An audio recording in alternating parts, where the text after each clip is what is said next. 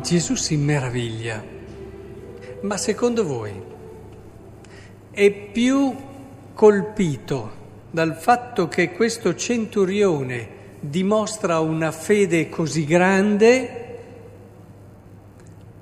stando alle sue parole sembra così, ma attenzione, è più sorprendente che questo centurione abbia questo tipo di fede che fa riferimento anche alla sua vita o che questo centurione si prenda a cuore un servo e la salute di un misero servo, perché era così. Cos'è più sorprendente?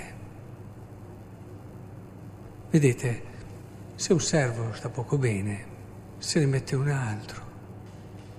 La logica era questa che valore hanno. È sorprendente che questo qui si prenda su, faccia anche della strada.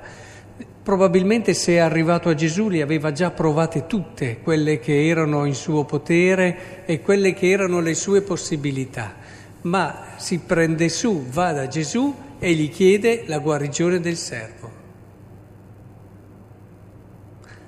Questo è sorprendente almeno quanto l'atto di fede che fa in Gesù.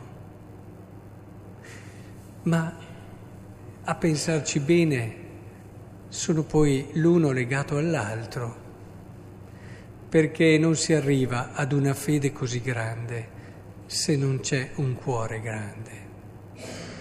Ogni volta che noi ci preoccupiamo, ci facciamo carico degli altri, ogni volta che l'altro diventa così importante nella nostra vita da, da cambiarci dentro, da cambiare i nostri programmi, da, da cambiare tutte le nostre scelte perché non viviamo più centrati su di noi ma aperti, ecco che allora diventa possibile una fede, che è proprio questa apertura all'altro che è Dio ed è un affidarsi all'altro che è Dio. Non illudiamoci Certe fede sono in apparenza grandi, si è molto devoti, si partecipa, ma è diventato ormai uno schema mentale, una struttura mentale. Non abbiamo la freschezza di quel aprirci, di quel lanciarci, di quel credere e affidarci totale. Non c'è, sì, a parole sì, ma finché tutto va bene.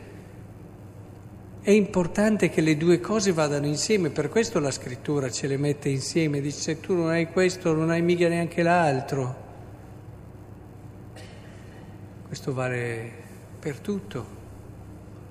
E allora oggi vorrei davvero che portassimo a casa, eh, per il nostro avvento può essere importante, il sapere che più il nostro cuore si allarga e si apre agli altri, più diventa possibile quella fede che a sua volta alimenterà l'amore e ci farà vedere l'altro con la dignità, il valore, la grandezza, il mistero che rappresenta. E allora ci renderemo conto che fede e amore eh, sono due sorelle che camminano, come diceva Peggy, trascinati dalla speranza.